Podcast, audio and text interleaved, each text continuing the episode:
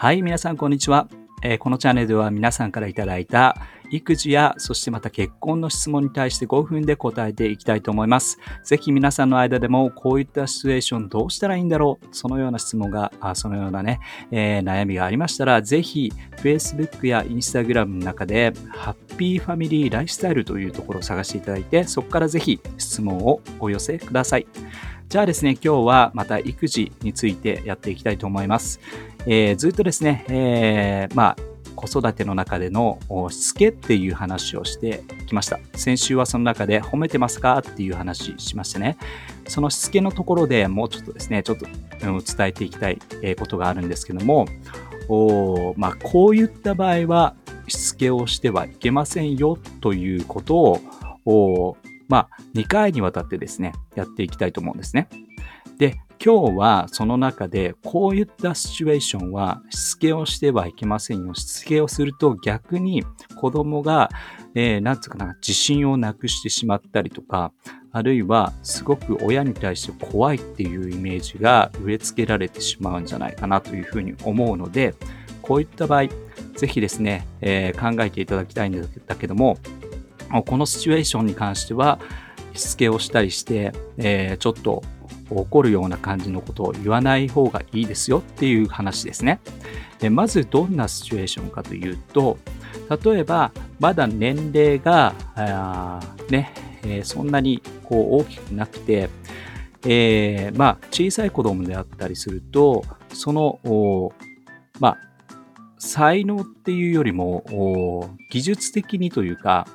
まだ身体的に、えー、まあ、することが難しいことってあると思いますね。もちろん人間なので、えー、最初ね、赤ちゃんの時は寝ていて、そしてハイハイをし始めて、10ヶ月とか11ヶ月、1年ぐらいになると立ち上がって歩き始めるという順序があるんですけども、その順序の中で、まだ小さいからできないっていうことって結構あると思いますね。もちろん大人であれば簡単にできるものが子供にはできない。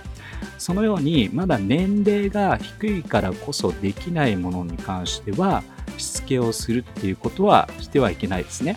なぜならばそれはこれからできるようになるものだからということです。だからその辺のところ、例えばね、えー、上にお兄ちゃんお姉ちゃんがいたりしたり、いたりすると、どうしてもそこと比べてしまったりして、そしてまたね、あの、子供によっては、その、年齢がちょっとね、上、上というか1歳になっても、なんかこの子はできないのとかですね、なんかちょっと比べてしまうような傾向ってあったりするんですが、でもね、その子供によってペースがいろいろあるので、えー、そういった時、まあ、その性格にもよりますね。えー、その性格にもよって、えー、こういった場合、そのまだあの小さいからこそできないものに関してはしつけをしないと。で、もう一つ、これはですね、失敗をしてしまったということ。ね。あの、誰しも大人でも失敗をしてしまうことってありますよね。うん。何かしちゃいけないよっていう、まあ、え、ー、と、以前から言っている境界線を作るっていう話の中で言ってることとはちょっと違いまして、そういうのは、しちゃいけないよっていうことに関しては、できるけど、あえてしないとか、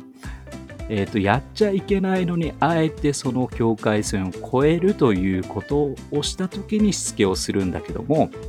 お実際問題、彼らが、えー、まあ、間違ってしてしまったあるいは知らなくてしてしまった